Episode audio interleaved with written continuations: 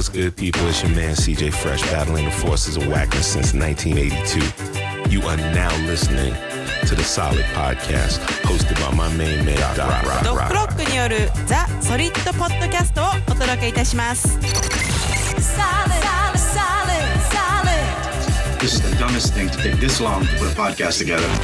That will end and it'll end soon, believe me.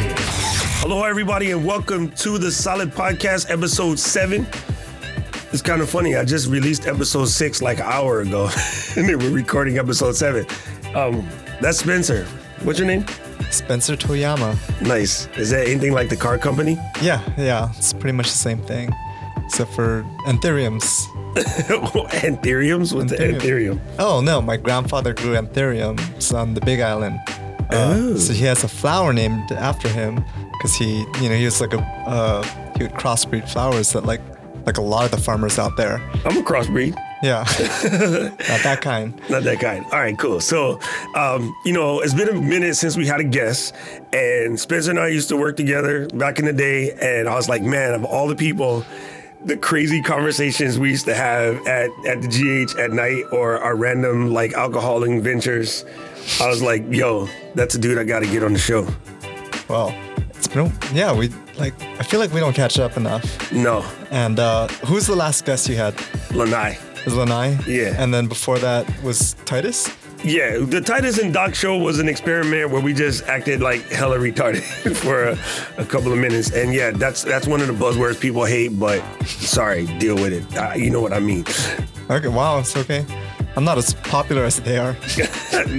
You're a lie. All right, so first let me uh, do some house maintenance. Move these keys before I accidentally bang into stuff during the middle of the show. I feel like I should have wear my hat because my bald spot is showing, but that's okay. We're going in there. We love you for that bald spot, though. it's charming. It makes you uh, approachable. I, I gotta um, do my best not to laugh really loud in the mic because I'm super good at that. And that kind of causes trouble. So let me uh, fix that just a touch. All right. So, first of all, tell everybody who you are and what you do. Um, so my name is Spencer Toyama, and I run a small like uh, software development shop out here in Hawaii. Uh, we build web apps and mobile apps, and um, like to experiment with new technology. So fun stuff. Like really want to do some machine learning stuff would be cool. Oh, machine learning. Wow, that's cool. Are you guys, do you have a, a regular expression guy in your spot? No, not yet, not yet. Right, that's that's cool stuff. But uh, I don't, let's not get nerdy because we can get hella nerdy, and then people that on the other side of the podcast will be like, "What the heck were those two talking about?" So uh, you talk about apps and stuff. Like, what do you mean by apps? What kind of apps are you guys making? Um, so we we built some software for like Blue Planet Energy. That that's one that we're uh, proud of, or it's a fun one. Uh, it it basically manages batteries for like uh, consumer batteries for off grid homes. I think that's the market that they're going after. So it's not.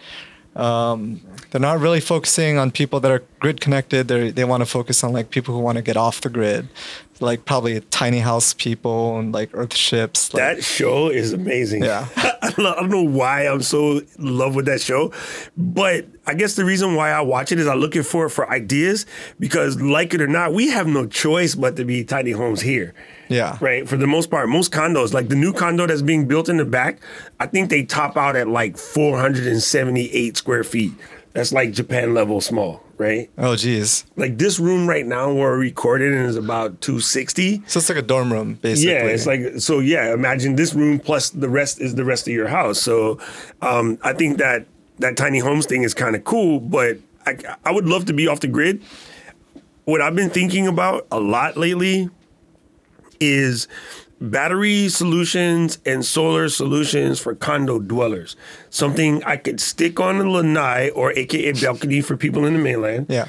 that's roughly the size of say four to six of those you know rubbermaid 40 gallon little you know great things that everybody takes to the field with all the sporting equipment in and a place to put panels to pick up and for me for panels i would want to invent something that could fit in the um you know on the lanai you have the railing and whatnot ours is covered in glass so I wouldn't put something that could hide in there, absorb all of the sun, because the building gets beat by sun. I'm across the street from the ocean, and then like store that in the battery. So when we have one of our random tsunami incidences or hurricane incidents, I would be able to have a couple days worth of power outside of the Lanai.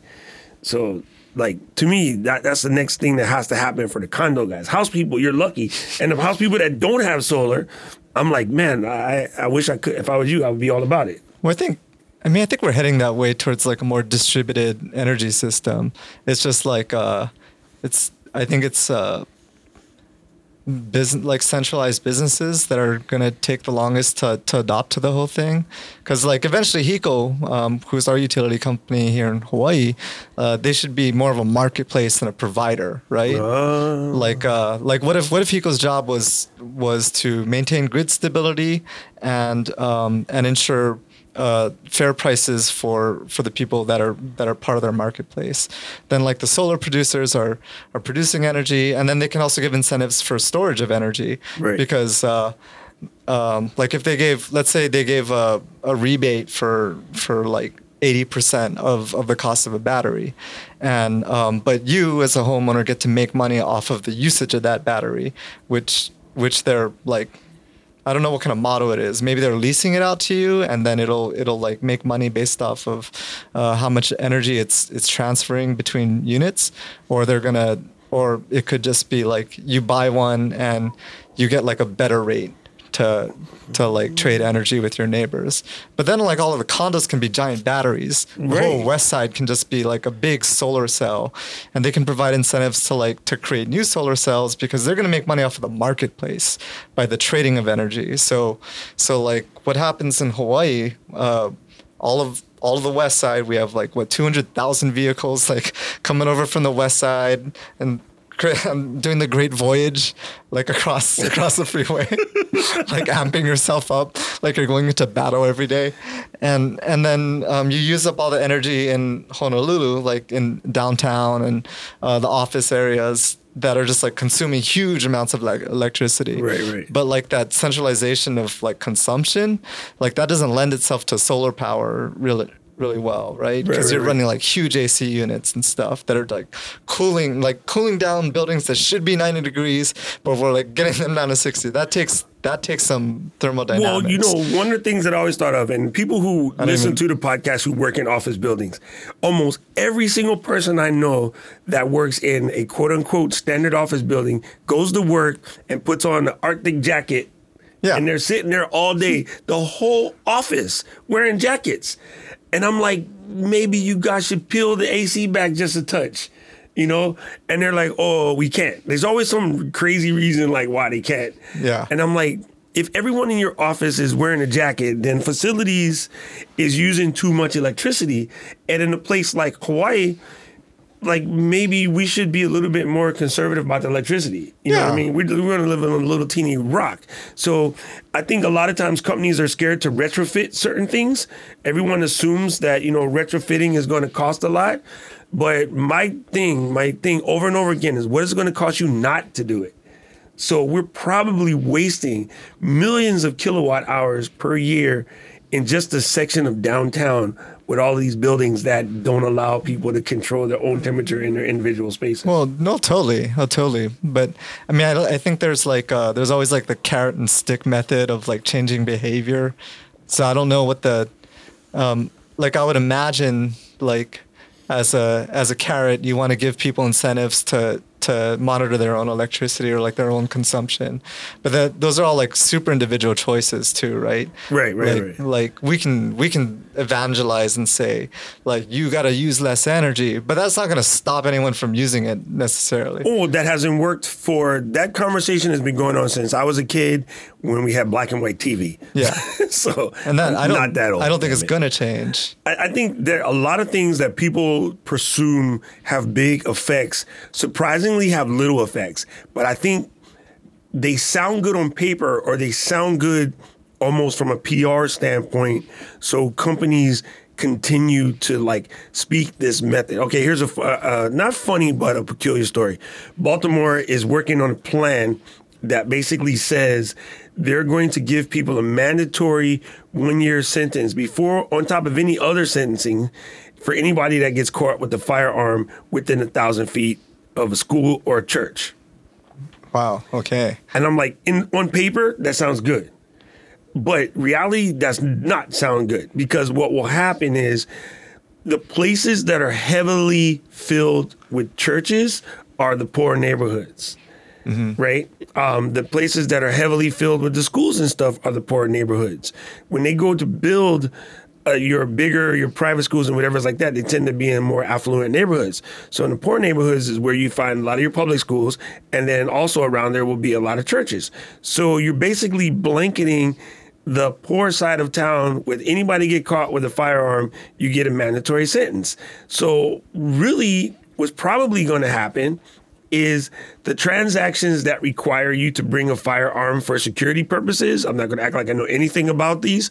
Um, will bring them closer to the neighborhood of the people who don't really want the crime in their area. You're actually going to push the criminals closer to the burbs mm-hmm. so that they can. They, trust me, they're not going to stop making money because the war on drugs, as we all know, is like one of the stupidest things that's ever happened in our country and hasn't stopped the damn thing. So all you're going to do is move that closer to them. So that's an example of again, one of these things that sound good on paper, easily politicized, make people feel all real, but it doesn't actually have any effect on the core problem.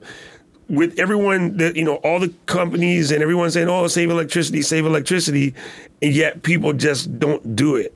Um, that's a little crazy, you know? Yeah.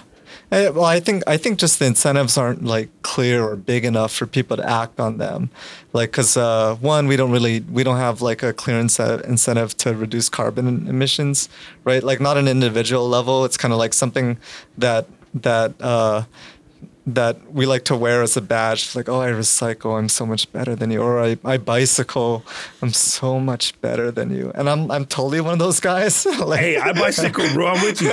I'm I'm literally the fat circus bear dude riding down the street on my bike, and I feel I look at people when I'm riding on my bike in a, in a Hummer or a dually roll past me. I definitely look at them like you're a dick. well, yeah. I mean, You don't I- have no tools in the back. You don't have no boat in the back. You have nothing. In, you by yourself in a dually with no equipment. You're an asshole. Well, like, uh, I guess what I'm trying to say is that being a progressive elitist doesn't really like change people's minds. No, It's but it, feel, like- it feels good to us. it's just And, and see, it's funny because I make fun of people who do that, but I guess I do it too all the time. Yeah. Like, when you before we came on the air, Spencer asked me like, you know, he's listened to the episodes and stuff like that, but what is the show about? And I'm still finding that, so to speak. But really, I guess if I had to give it an answer, it would be, I'm just trying to change behaviors, and if I can be a change agent again for like just 10% of my friends that puts over 500 people that I'm that I'm changing according to you know Facebook friends list. So if I can get 10% of the people just to think things through a little bit more, do things a little bit less selfish, and you know if I had to give myself a motto, my motto is simply easy as pie. Just don't be a dick. Like if you're doing something that it doesn't even have to be right or wrong, and I think this is a big problem. We're hella binary when it comes to right and wrong, and there's laws passed and you know hey oh, don't call right now topher um, there's laws passed and people say oh well so and so is not against the law so it must be okay and it's like the law is not the point. What you're doing is kind of dick. So it doesn't matter if it's against the law or not. How about let's just not be a dick first. We'll worry about the law second. And if you're not being a dick you're probably not breaking any laws ever. Yeah. Well, so I, I don't think like we need more laws like about energy consumption, but probably better incentives that like recognizes our impact on on like our consumption. I mean, energy and food consumption, and how it affects the planet. That's a I think that's one a hard thing to quantify, and like we're still trying to figure figure that out. But two, um, right now they're just not there's just not big enough. Like if you could if you could make like an extra six hundred dollars a month for energy storage, like that'd be dope, right? That'd be like dope. everyone would just do it, and like you don't even have to have an opinion on climate change to do it. All right, so help me out with this because I, I think I remember, but this was a couple years back, and there's been a lot of alcohol in my head since that time. You guys had this plan where you were selling companies LED bulbs, but allowing people to help with the cost of the changeover by crowdfunding the the switching to LED bulbs. I- Oh yeah, if that was. I remember uh, correctly. Um, so that was a project we did with the Blue Planet Foundation, uh, where we built a, a crowdfunding uh, platform that allowed people to pledge money to um, to nonprofits that wanted to do like you know replace their bulbs or um, replace their HVAC systems to to more energy efficient ways, and um, and they they raised quite a bit of money. I think it was. Uh, I man, I don't really know, but I know it's in. I think it was over uh, five hundred thousand dollars, or maybe close to a million. But I think it was somewhere in that range. It wasn't like a, a small amount of money, um, but they've been. Uh, um, they saved a lot of carbon with that. So, what if we were able to scale that on a private level? Like, um, all right. So, for for instance, I changed every bulb in my house. And let me do an inventory real quick. There's four, four. there's eight, 16, 24, 30. I have 42 light bulbs in my house. Yeah. I switched every single one of them to LED. And if I did that in one fell swoop, because I'm using the Philips Hue system, that would be 50 bucks a piece. I'd be, you know, $840 in the hole, right? Yeah. But what I did was I swapped them out two at a time for the better part of about a year, right? So now my entire house is covered by Philips Hue, Siri, and Alexa. You know, I can be like, Alexa, turn on the kitchen, Alexa, turn off the I, kitchen. I totally hope you're turning off people's light bulbs right now. oh, wait, I shouldn't say Alexa. Siri too loud. Alexa. she, she's over there. She's gonna start yelling. Um, it's it's so. I, I remind me of an Alexa part. I have something that came up the other day, which I think is kind of funny. Alexa, call 911. Don't do that. so I uh it took me a while, but once I got the whole thing done, literally my bill dropped about $95 a month just for switching them all out. And so when I was first doing it, everyone's like, man, you're crazy. Those bulbs are 50 bucks a piece. It's so expensive. But to go from saving almost $100 a month, it took me less than eight months to recoup the entire cost of my whole system. And that's actually adding the Echo Dots, you know, the two Echo Dots that I have that run everything. Um, also, what I did was for the kitchen and the bathroom, they're motion sense. So the thing that I'm famous for is forgetting to turn off the light. So I walk in the kitchen, light comes on, I do stuff, I leave, light goes off three minutes later. Walk in the bathroom, light goes on. I have the bathroom set for 10 because that way, if you're in the shower and the motion sensor can't see you and you're taking too long, the lights will go off. And that's a reminder hey, Dick, you're taking too long of a shower, you're wasting water. You know? You So- got like a little Tony Stark, like little pad yeah, setup. yeah, you know, you know, I know Jarvis, um, which is funny, and, and that was my Alexa point. The the subservient assistants have female names, and the genius assistants have male names. Oh wow, that's really fucked up. Right? Watson, Yeah. Jarvis, Hal, they're all men. Bixby. Bixby, oh, I forgot about Bixby. they're all men, right? Yeah. But then, uh, hey, bitch, which, which time is my Siri. appointment? Is Alexa and Siri? Yeah. I just want to point it out, tech people. Stop being dicks. Make make the subservient dudes guys too. Now you can switch Siri to a guy voice. That's not the same thing. Don't get cute. Yeah. They- whoever originally thought of it was named after the daughter Iris, but still yet, Yeah. I just yo, if they start giving them black names, I'm gonna fuck somebody up.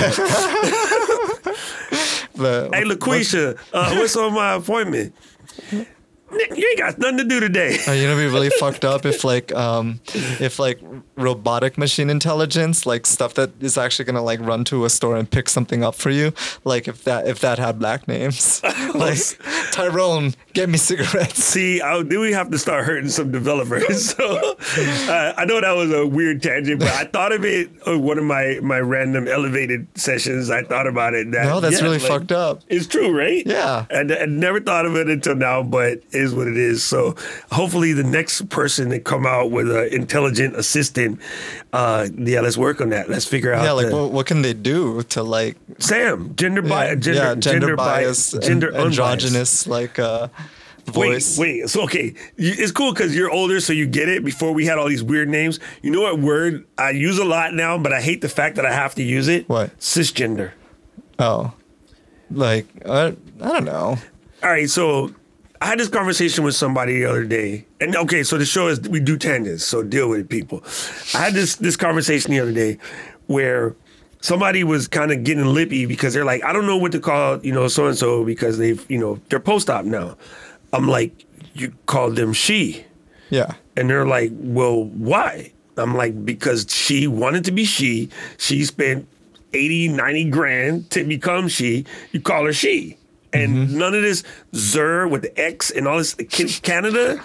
Like, I saw this thing, they have 78 gender pronouns. Oh yeah, I heard about that. I'm like, come on, bro.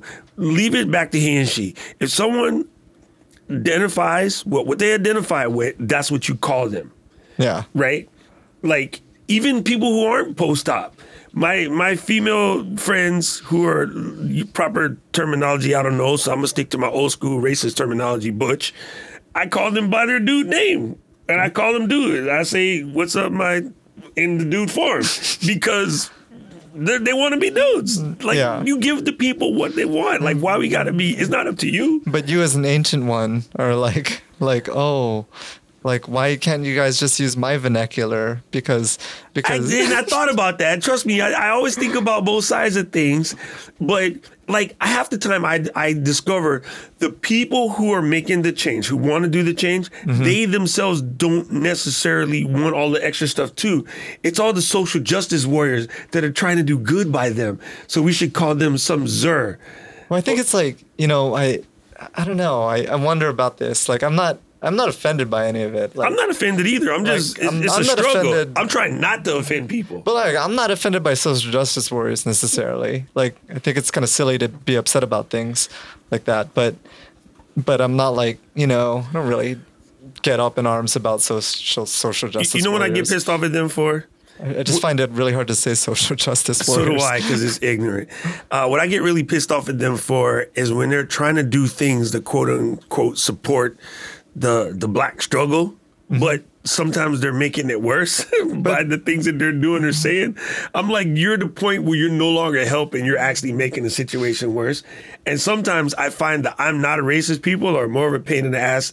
The straight KKK dude, I can deal with. I'm saying like maybe it's like the birth of like a new culture, right? True, like, true. like a new culture that is struggling to find its way. It doesn't really like hasn't they spent so much time not being identified and not being not not being respected that um, like when they finally get like a little toehold, they're probably they might be overreacting. They right? gotta take it, yeah. And then like ah like why didn't you guys recognize us all this time? It's always been like this. And It's a movement.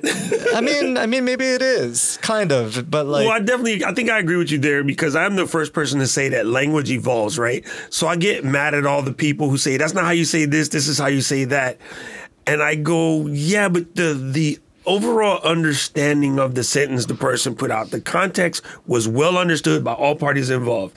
So correcting them is kind of irrelevant. Like even.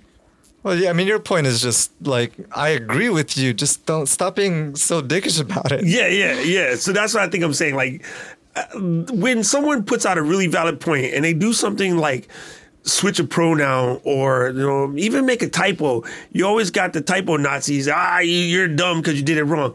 I'm like that person just dropped 99% science. And they have one letter out of place, and you try to dismiss their whole argument over a typo. Well, it's kind of like this reaction to like you know, Covfefe. yeah, covfefe and that whole thing. Like, it's not.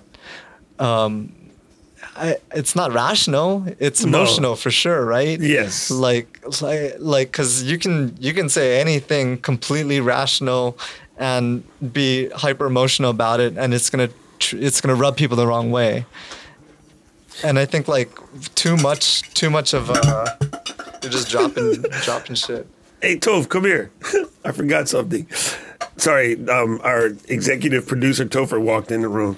Hey, fill, Topher. fill these up with something brown. Jeez. this this show about to get good. Thanks, Toph. Um, you know, in in the, in the same in the same breath, I think uh, one of the things that's hella funny is hard for me because I have been trying to become better at the way I handle conversations when I'm on the opposite end of the argument.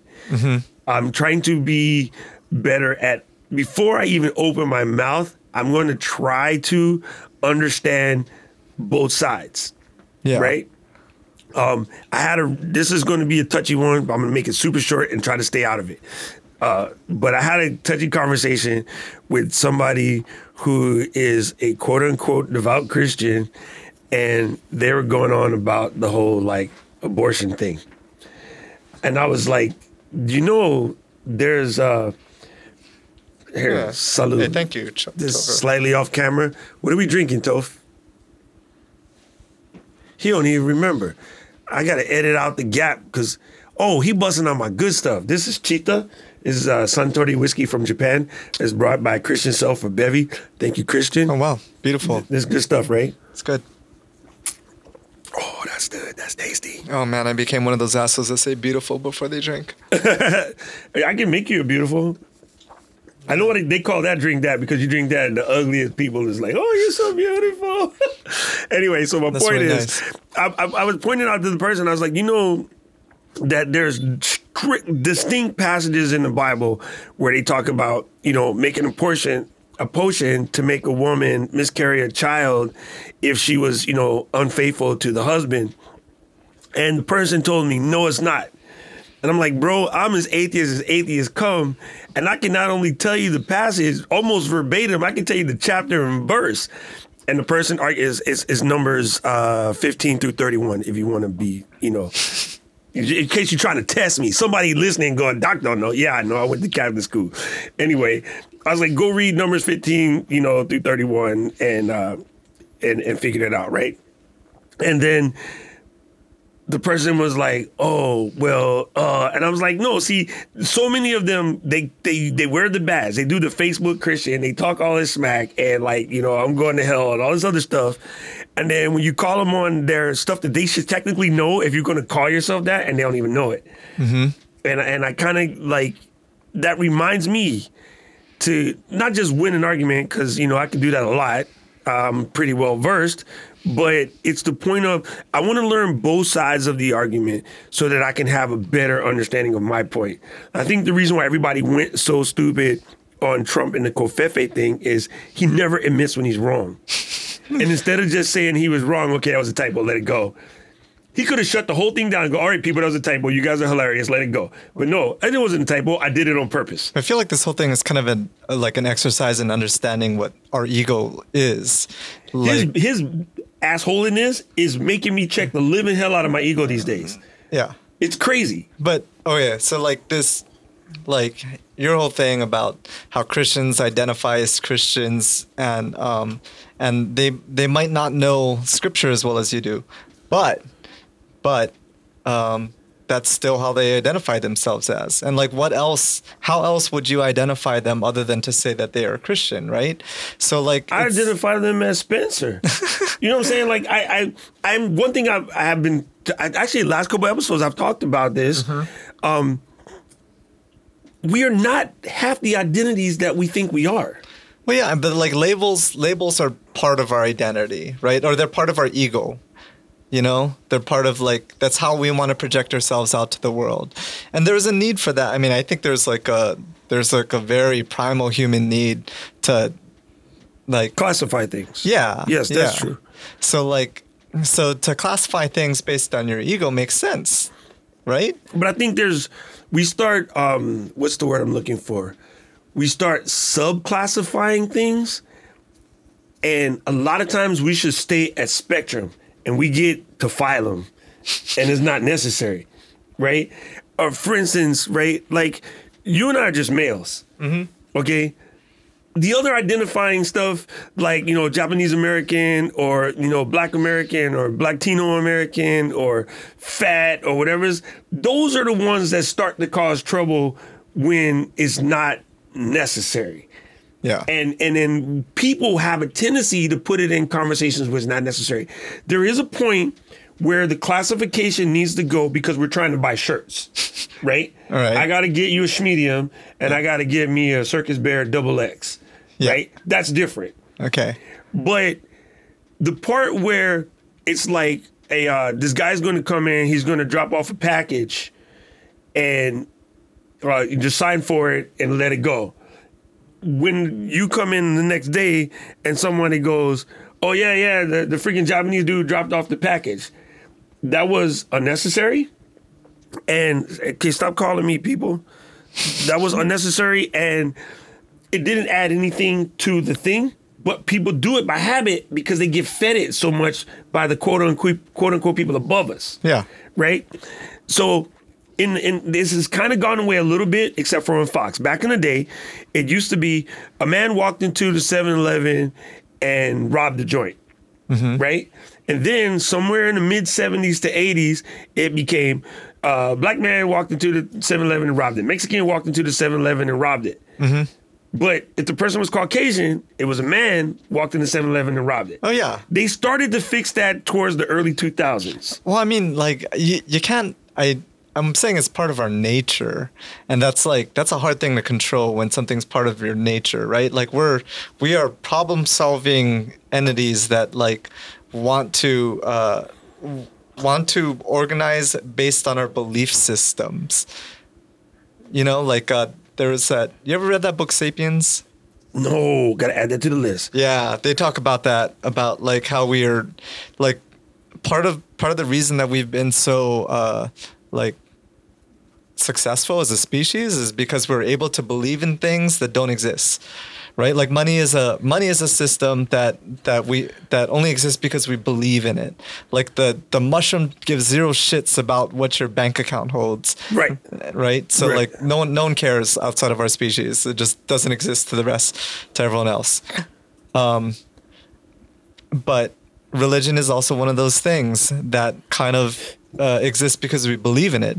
Like the the uh, my my dog does not care about um, God or or the you know the the conflict between like Islam and Judaism.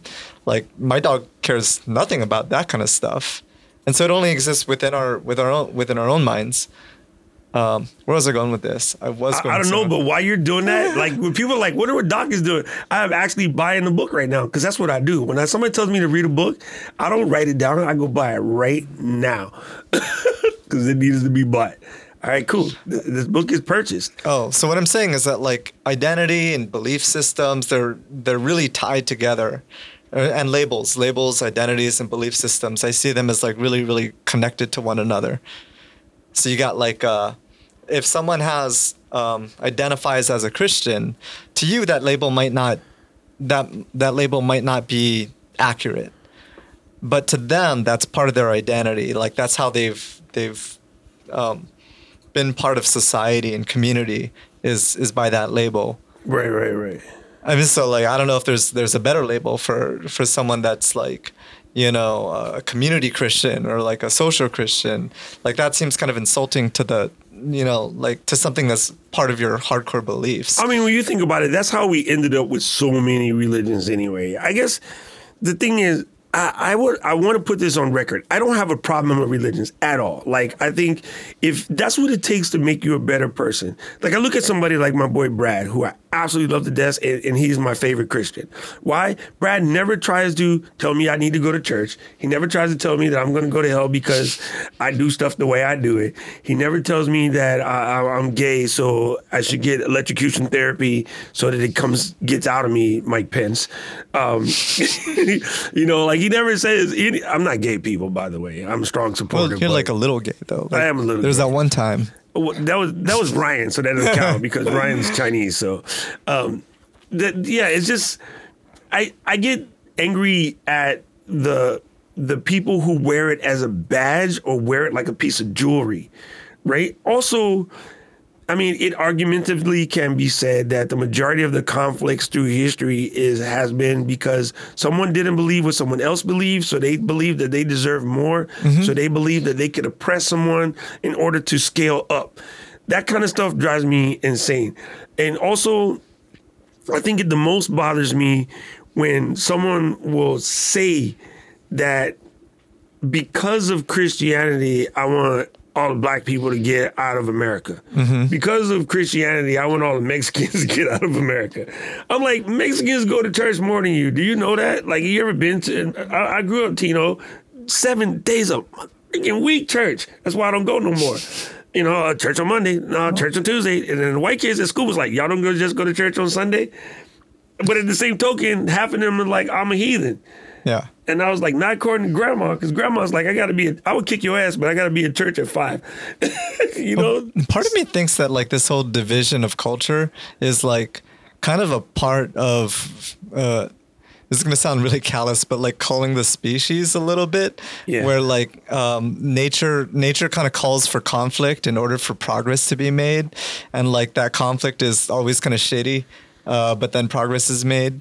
And like the same thing for human history and the way that we've like governed ourselves or like um, had cultural movements. There's always like huge conflict and then and then progress is made somehow.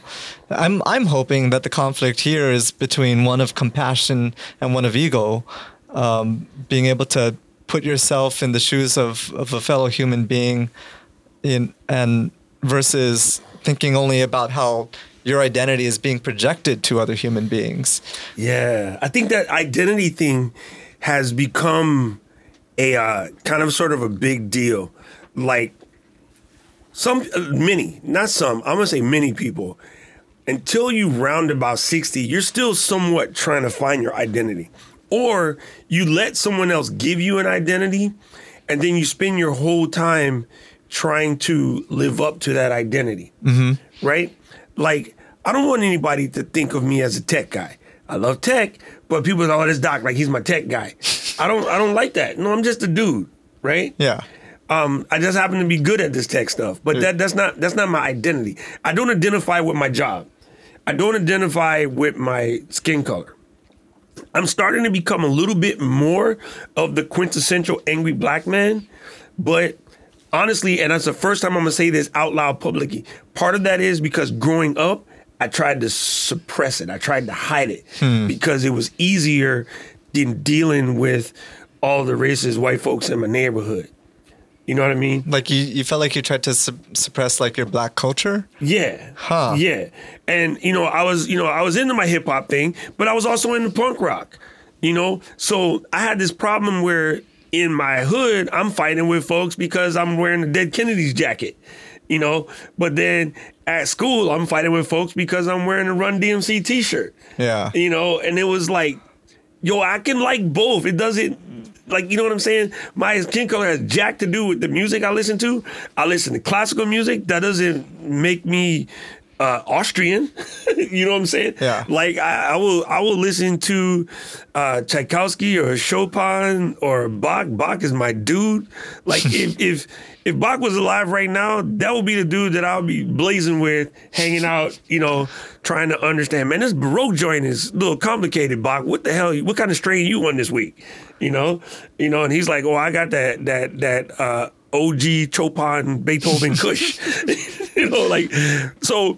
I just hated the fact that everybody wanted to box me into categories, so I'm trying to unbox. But I hope a lot of times when I, I tell people all the time, part of this podcast, I'm talking out loud as my therapy, hoping somebody will grab a nugget, and when next time they're taking a shit, they'll think deeper. I, I think one thing that reason why we've been friends the whole time is uh, good butt sex, and Really uh, we're Frothy. both we're both critical thinkers. Uh, the thing that made me fall in love with you from day one is you're a critical thinker. Too many of my friends I think don't think enough, and I I. I know I can't control the world. I can't change the world, but I'm damn sure going to try. I just want everybody to think a little harder and a little deeper about even some of the simplest things. You know, the simplest things like if the car in front of you takes off and you take off exactly the right amount of seconds and everybody behind you 10 cars in a row did the same thing traffic got lighter for the day. Oh shit, are we gonna talk about traffic? oh god i'm scared. That, that one person that's looking at their phone and they take off 15 seconds late that person just dragged jacked up a whole bunch of people. Like i am a strong believer in chaos theory. I'm a strong believer in the things that i do will affect people six people removed right if you have a good time tonight you might go home and then call up Bryce and be like, "Man, sorry, bro, I ain't talked to you in a week today. I was just hanging out with Doc. He was asking me how you was doing. I just want to say what's up." And he'd be like, "Damn, you know, I I I, I called my brother. I, I wasn't planning to call my brother, but now I just see that you you can call your brother today. what's up, Waffle Beaver? you know, that's the stupidest name ever, but I love it. Instagram waffle beaver. Instagram waffle beaver. Uh, you know what I'm saying? So like, I believe in passing it forward. You know, my friends say to me when I go to Starbucks and I and I say something hilarious to some random person, they're like, "Why do you just say dumb shit to strangers?" Because I want that person to go and say something dumb to another stranger. And like, if if eight people get lifted by dumb comments and a little laugh, yo, I did my job. Yeah. You know what I'm saying? That's compassion. That's like an important human quality that we're all capable of, and I think people express that like all the time. It's it's when we start looking at each other as enemies that like we we turn off that compassion switch, right? We're like, you're not like me. I'm not going to put myself in your shoes. You're you're the enemy, and you think a certain way, and I think a different way. It's like a really weird.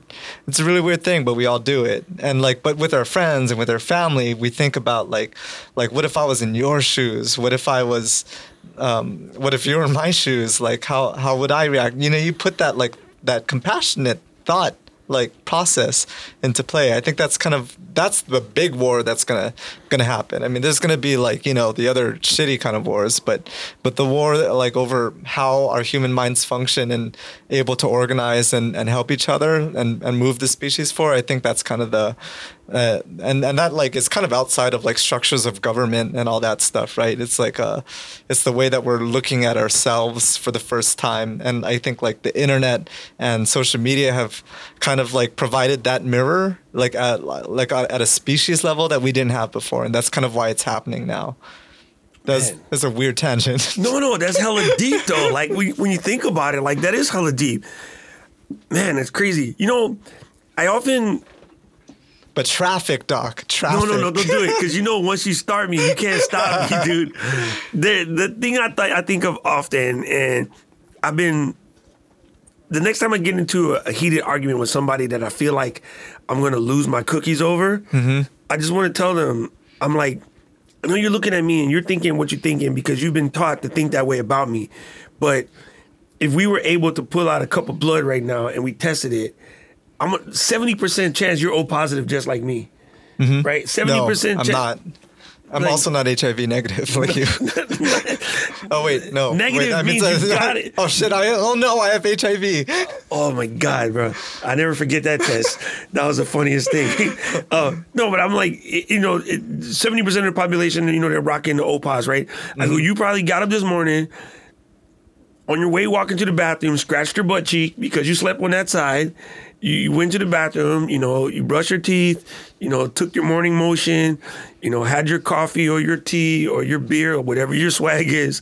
But like, you're just as human as I am. So why are you treating me as a non-human? You know, you know what I'm saying? Like, Yeah. I, I think that's the easiest way to squelch arguments nowadays. Yeah, it's because everything has gotten emotional now, right? Like we don't have an objective reason for government. We have emotional reasons for government.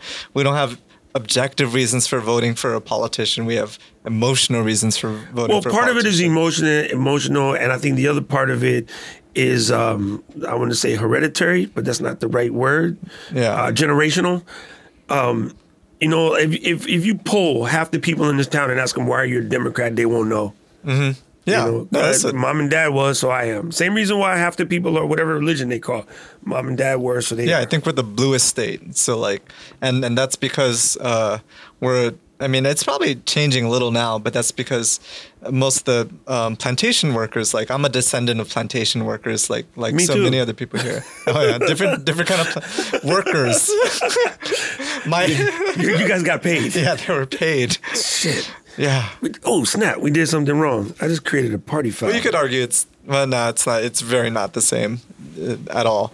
Um, but oh no, oh no, Doc. Who made that? Who made? Somebody made that dumbass argument somewhere along the line um, during the campaign about. I think it was Ben Carson, if I remember correctly. He had some dumbass argument about you know, these guys were workers. I'm like, no, bro, indentured slavery is not working. It's not even indentured. I mean, like, there's a big difference between indentured servants and and slavery.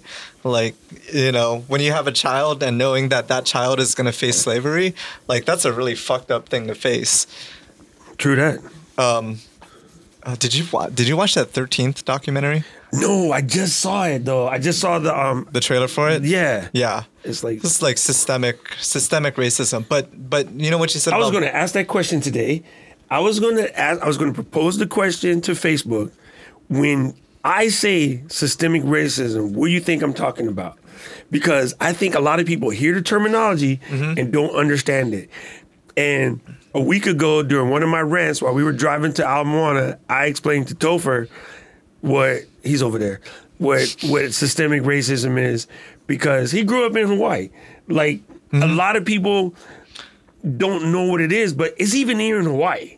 Like Oh, there's a yeah. lot of systemic racism here in Hawaii. Yeah, but the fun kind, not not the bad kind.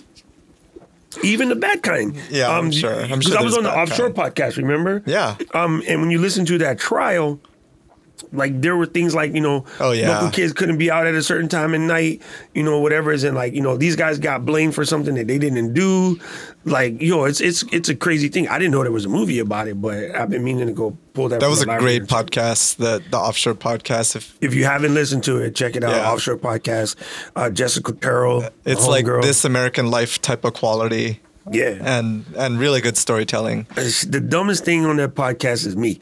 Other than that, it's good. No, you're great, man. it was good. Now, you know, and again, I okay, so one of the things that really chaps my nads is I look at when I get racist comments from, you know, ignorant people, I just let it go. Mm-hmm. When I get racist comments from like blood Hawaiian, I get kind of mad. I'm like, bro, we've been through some of the same shit. Mm. Like my people have been treated just like your people, except for it wasn't our land that was taken, but a lot of other things. I mean, minus the land, we have suffered some of the exact same struggles. How can you take the hatred that they taught you for me and pass it on to me when you have suffered through the same shit? Like you've had your identity raped, your cultural appropriated, your people actually raped. And for the first, anybody tries to come back at me and go, "You shouldn't say that about." No, yeah, we were raped. Well, that's like again, that's like the ego versus the compassion part, right? Like I think I think when you face those kind of situations, that the knee jerk reaction is to be like, like, look at you, you you should know better than this, right? You want to shame them, you want to tell. No, I don't. I, I try to teach them. I definitely try not to shame them. Yeah. I'm like, you know what's hella funny to me is you're standing there, you're calling me all of this stuff, but you're wearing a pair of Jordans, right? You're rocking a Kobe Bryant jersey. You know what I'm saying? And you're wearing a snapback. You basically appropriated 80% of my culture and turn around and call me a nigga. Yeah. I'm like, how you gonna dress like me? I'm not wearing a fucking loincloth calling you Kanaka. And I just throw it right back at them. And then some of them get it. Some people they want to scrap, and then they figure out maybe I shouldn't scrap this dude. But you know, I mean, it just it's just Oh, I would beat the shit out of you, Doc. Oh, we will oh, fight. God. This will Hey, happen. Hey, Conor McGregor is on. oh, there you go. And then, I've been in touch on this. You know what's pissing me off about that fight? Number one, the fight is a joke. I'm gonna just put that out there for all you people that love that shit.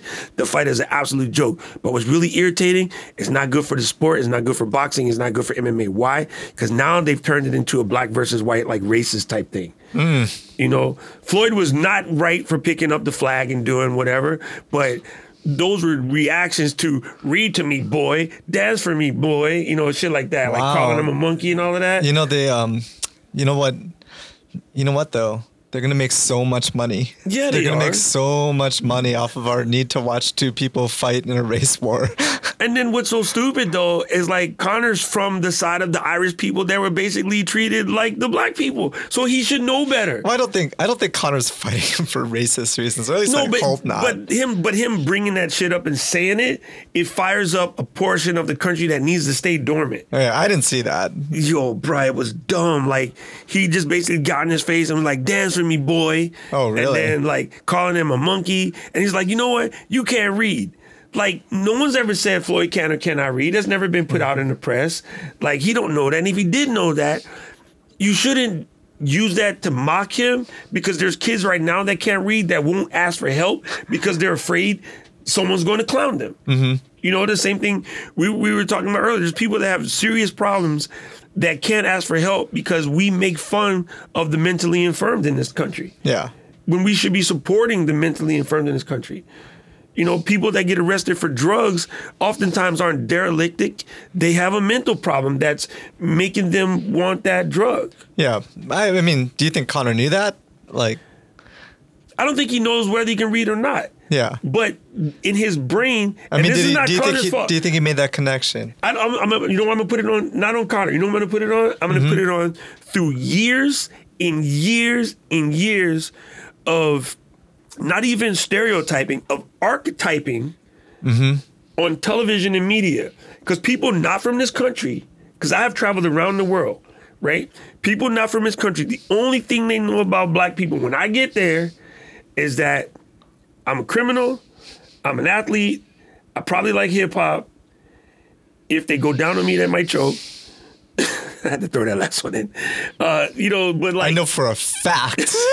no, you know, I don't know for a fact. Like the, Way too many gay jokes in this.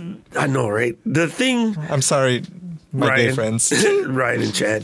the, the the thing is, if you never saw a black person in real life, some of the first things that come to your head will be only what you got from media. Mm-hmm. So I can understand if he didn't know that where he might have got the basic stereotypes. I think the no to press the button of calling someone boy in the way that he said it might have come from TV. Mm-hmm. Now, in in England, I watch a lot of soccer. In England, they say that all the time, but they don't say it with the boy. it's the tonality, right? When they're saying they're talking about a young lad, somebody under the age of 25, they'll be like, man, that boy, that, that boy is good or whatever. And, you know, just like if I say, oh, Spencer, that's my boy, that's a different conversation. But when you say boy with the I at the end, Yeah. yo, bruh, you're pushing a button and you know you're pressing the button. Huh. You pushing the button that will get pushed back. I didn't see that. Bruh, you gotta find it. Wow. Uh, Well, I mean, I think like that that's like a pretty clear example of systemic racism.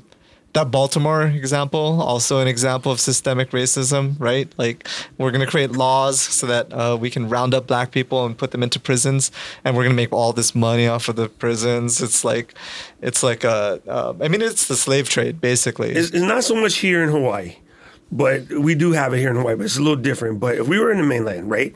And I was outside, and let's say I had a bag, you know, two finger bag, and I had, you know, bag of dank. I get pulled over, I'm gonna go do time.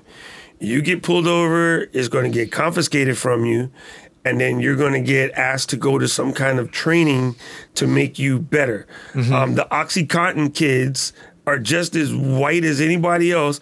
The Oxycontin kids get sent to um, what's the one on the infomercial? Uh, changes or phases or whatever you want to call these rehab clinics, right? Yeah. When the celebrities get busted, they get sent to rehab clinics, right? They get they sent to Winehouse International. Yo, my people, we get thrown in jail right. for the same exact shit. Yeah, and then and you get to you get to make license plate at five cents an hour, and um, and that is called slavery. I mean, that's there's no other real real word for it. It's just like slavery for a generation at a time, instead of like instead of.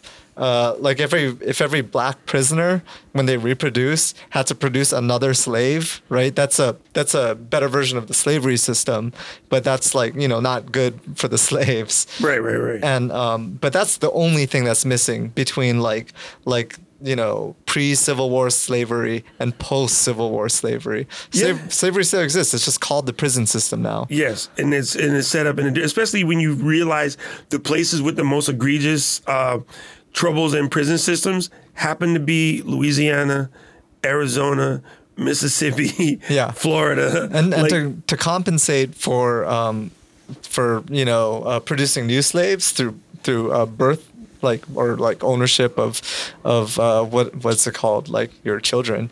Um, they- Offspring? yeah offspring. They they created laws. Like um, you can't own you can't have a you can't have a firearm within any school district or any church. You can't. Um, there are going to be loitering laws now, so you can't just like hang out at a corner. If you're hanging out at a corner for too long, you're gonna get arrested. Uh, if you're gonna jaywalk, then it's really really easy to identify black people and like and take them into prison for jaywalking. Uh, you like skateboarding. That's probably not like. I mean, I don't know how skateboarding. is Skateboarding like, is big in the black community now. Yeah. Compliments of Lupe Fiasco and Pharrell, Skateboard P, and Little Weezy. Yeah. Some of the top guys on the Mountain Dew tour are all black kids, which is crazy to me because it hasn't quite crossed over to the X Game tour. Yeah. But Mountain Dew is like, we're not going to sleep on this. So they've been high. Like, you really, I think in, Oh, the, in we- the top 10 guys, like, I think there's about six of them. That's cool. It's Uh. I was gonna say weed laws. Weed laws are the big one. Weed laws are the big one. Weed laws are the big one. You incarcerate a lot of black people made for, up. for weed. Oh yeah, black guy's gonna smoke weed and rape your women. Yeah. Like that was that was crazy. That's Reefer Madness. If you haven't seen it, um, that's a great movie to sort of get into. I think to me, one of the ones that drives me the most crazy is the conversations that come out. Well, that was you know almost hundred years ago. Let it go. You know, uh, you guys don't have the same problems anymore. Like, let it go, and and not even thinking about the stuff you were talking about back after the depression, right, or when we had the migration to the west. The government was like, if you go west, young man, I will give you this piece of land, but you need to grow soybeans or you need to grow tobacco or you need to grow corn so that you can help feed the rest of America. You know who didn't qualify for those plots? Us, right? Oh well, that's su- so surprising. you know what I'm saying? But so even when you look at, you know, like, well, my family, they worked hard. My grandpa was a farmer, he was a sharecropper. And look, he made his way up, and now, you know, he works for the biggest crook in the world, agricultural company, Conac. No, I'm just, you know, just making a point. Uh, but, you know, they moved up, and, you know, now they got a big farmhouse, and they got, like, you know, 500 head of cattle and blah, blah, blah. But I'm like, first of all, the original land, your name isn't fucking step through the clouds with sheep, you stole that land. okay. Or the Yeah. government took it and gave it to you. Yeah. Right? So you got a handout. But yet they would say, all they do is come here and take handouts. Guys that have the farms right now with the illegal aliens working on it that are taking the part of the system and they're making it better, kudos to you, right? But there's other guys that are sitting on farmland right now that was either stolen from the Native Americans or handed to them by the government after it was stolen for a Native American, and they built generational wealth, and they're sitting there looking, Je- Jeff. Beauregard motherfucking sessions looking down on us like we're doing something bad, you know? And I'm like, Jeff, the reason why your great grandpappy, Pop Pop, was a sharecropper, you piece of shit, is they gave you the fucking land, you. Uh, what's his name? Uh, uh, uh, not Game of Thrones. The dude with the ring. Give me my precious Smeagol. You Smeagol looking motherfucker. Lord of the Rings, man. Come on, don't don't mix those up. Sorry. That's not cool. Sorry. Nerds, nobody hit me. But you know what I'm saying? That Smeagol looking motherfucker has the audacity to look at people like they're somehow fucking shit up. I was like, you, your family got the money because you got given the land. You dick. Yeah. Like, you know what I'm saying? There's, how do you- there's how- no there's no uh, Native American last name sessions. So how do you how do you change that, right? Like how do you change that mentality? Fix the fucking history books. I'm sorry, I'm gonna get mad, people. Yeah. When I was in school, and it's it, it's a little different now. I think that's a good start, fixing the history books. when. I was in school, the first thing talk about uh, systemic racism. The first thing I learned about black people in the history books is that we were slaves. Hmm. Right? First thing. The very first thing. Okay. Okay. When do you start taking history? I think it's sixth grade. Yeah. You get like basic history, like the cutesy shit, like Thanksgiving. Oh, some Turkey. And, Oh right, so you're not taught that like there's a long Yeah. lineage of people from Africa. It's like you're slaves. Yeah, you you know what I mean. They bring you straight to slavery. Yeah, yeah. And they talk about slavery, and then they talk about the cool shit. You know, like Harriet Tubman. You know, she she got these slaves out, and then Abraham Lincoln freed y'all, and then they don't start talking about us again until we get to Frederick mm-hmm. Douglass. Not the Frederick Douglass that Trump thinks of, but the other Frederick Douglass. and then they might get around to George Washington Carver. And again, these lessons only come in fucking February Right. you know, for for like a week in February, they break us, you know, they break us eight or nine motherfuckers that we supposed to respect. But a lot of legitimate people, they never get spoke of. You know, the real McCoy, that terminology, mm-hmm. that comes from a dude that ran away from slavery, worked on the railroads, and he was a grease man. Mm-hmm. A grease man was not the kind you're thinking of, Chad.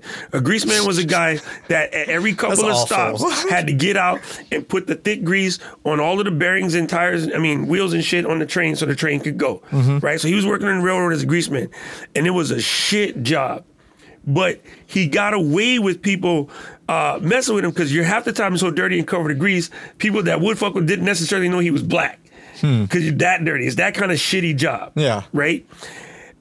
Well, he decided I'm gonna make a box where I can put a thinner, less viscous version of this grease in, and the rotation of the wheel would pump the grease to the rest of the wheels.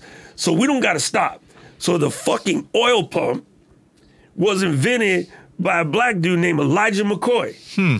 And then when people started buying them shits, they were buying it up, down, left, and right. He was smart. He he had a, a white dude sort of act as his you know go between because people wouldn't buy shit from him, and people were like, "Yo, about eight other people tried to sell me one of them boxes. I don't want that. That's a shitty box. That box is a Sam Walton ripoff. I want the real McCoy." Okay. That's where the terminology comes from. You Oh. seen that? You fucking almost forty. You seen that in the history book? Yeah. No, I've never. I've never Hell no, that. because that shit.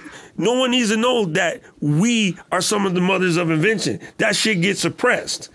But we know that Colonel fucking Sanders stole a recipe for chicken from some slaves and turned it into a billion dollar entity. We know that. Actually, you know what I'm more interested in is like actually the the history and lineage and, and culture of slavery. Like, um, I mean, seriously, from from the slave's perspective, of like like why why did these children come into existence and like and how did that happen was it because someone was traded with somebody and then they had a wife that they had to leave behind or, or they had a, like a they had children that they had to leave behind like or or I mean, why all of that happened is really fascinating. I mean, we see me. parts of it in like you know your your famous movies like Roots and Color Purple and stuff like that. But only covers it for like a generation. No, right? so there needs to be some deep anthropological dives into things that could happen. But one of the parts that makes it hard is our history not just black people, marginalized people in general, even poor people back in the day, you weren't allowed to write down all of this shit. Yeah. And through a lot of places, only the rich people were allowed to write. If you got caught reading and writing, depending on your station, you got fucked up. yeah, what's that? Uh, there's a book, um, uh, A People's History of the United States. Um, uh, Howard Zinn, Howard Zinn, I think, wrote that. But that's like a pretty, um, that's a pretty interesting history of like the other side of America. Basically, the the Native Americans that had their land taken o- taken over.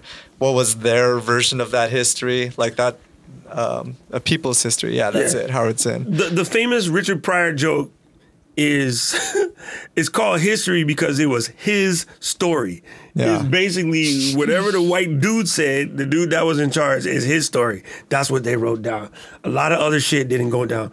And you know, it's funny when we when I went to school in Japan, the American kids all made fun of the fact that the Japanese history books they cut out all the bad shit. Mm-hmm. And I looked at them like, mother, what? we, we do the same shit.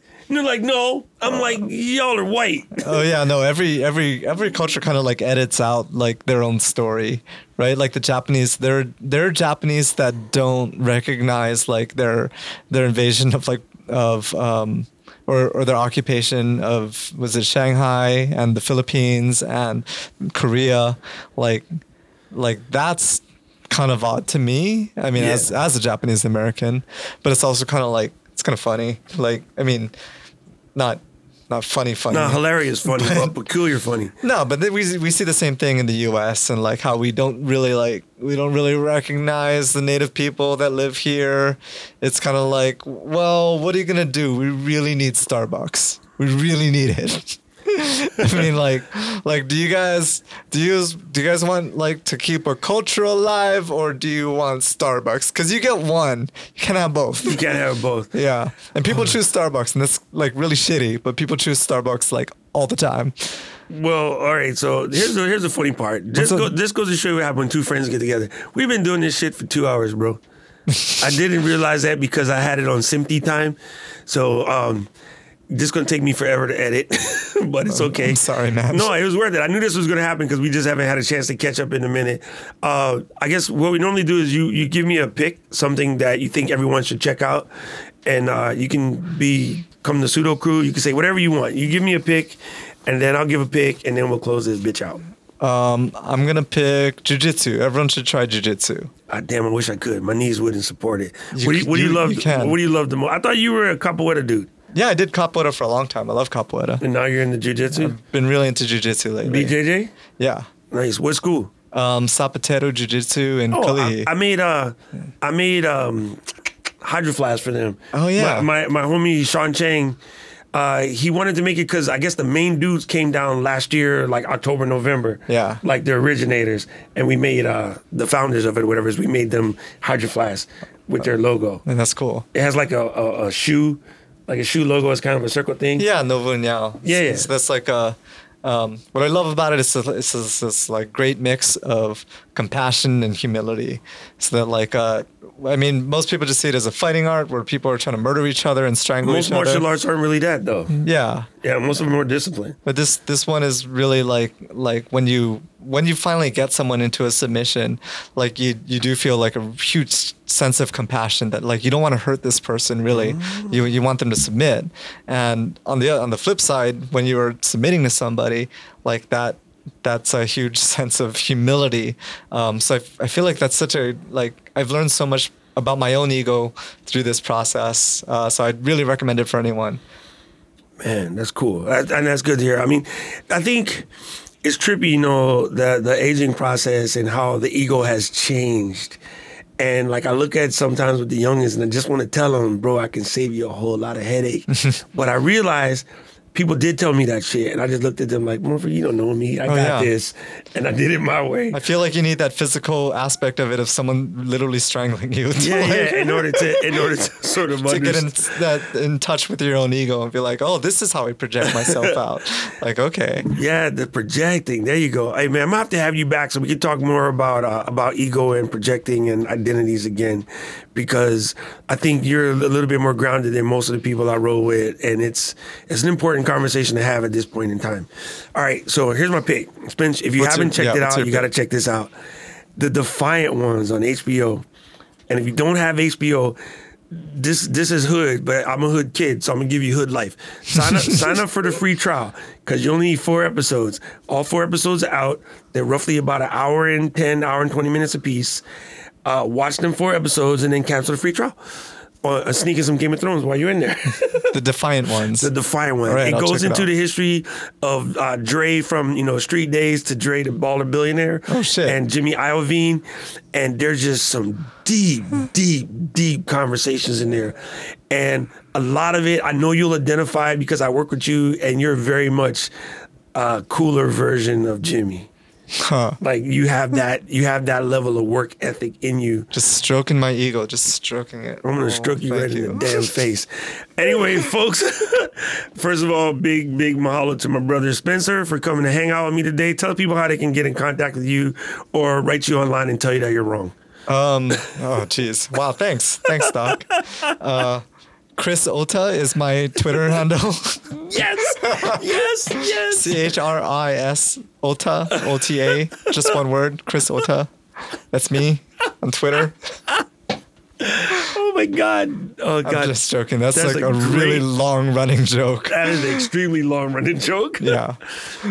Um, Sudokrew is my company. I guess uh, if anyone wants software, I It's thought not- pseudo crew meant like you had a fake crew. It's like super user do crew. It's a it's Oh. a it's a Linux thing. I know what super user is, ding dong. Yeah. Pseudo Here, crew. try this. Uh, super user uh, space restart space server enter. I'm just joking. So- Uh. RM sudo super uh, try S U D O space RM uh, dot star. You've just slash like you've lost your entire audience. negative like. R. They're They're like, like- this shit is too long. no, they'll lose all their data because I just erased your whole hard drive. No one's Uh, gonna open their command line interface. Most people don't even know where the hell that shit is. Anyway, uh, thank you, Spencer, for hanging out. Uh, guess we can go get some food now. People, thank you guys for watching the Solid Podcast. I know this was a crazy long episode. I might have to divide it up into two pieces because who the hell knew we were going to talk two hours and 10 minutes? Sorry, man. I, I talk too much. no, it's all good. It was a great podcast. Uh, you can find us, of course, on solid solid.fm is the website or the Solid Pod on Instagram and Twitter and Facebook. And it's all going to be in the show notes. I'll put everything, the links and stuff we talked about, Spencer's books, his company, all of that. You can find it there. Please share with your friend. Don't forget to jump on iTunes and rate us. Give us a like. Uh, give us a five star rating. And we'll see you again soon here on the Solid Podcast. Congratulations for making it all the way through. Aloha. they should get an incentive. We're going to give them free power. The Solid Podcast has been brought to you by Landsberg Law Offices. If you ever need yourself a good lawyer, give my homie Marcus Landsberg a call at 808 230 7419. That's 808 230 7419. Also brought to you by Etched Aloha. If you ever need to get yourself something laser etched, laser engraved, or laser cut, or you're just looking for a custom gift, give us a call at 808 270 1926 or check us out online at etchedaloha.com. Thank you for listening to the Solid Podcast.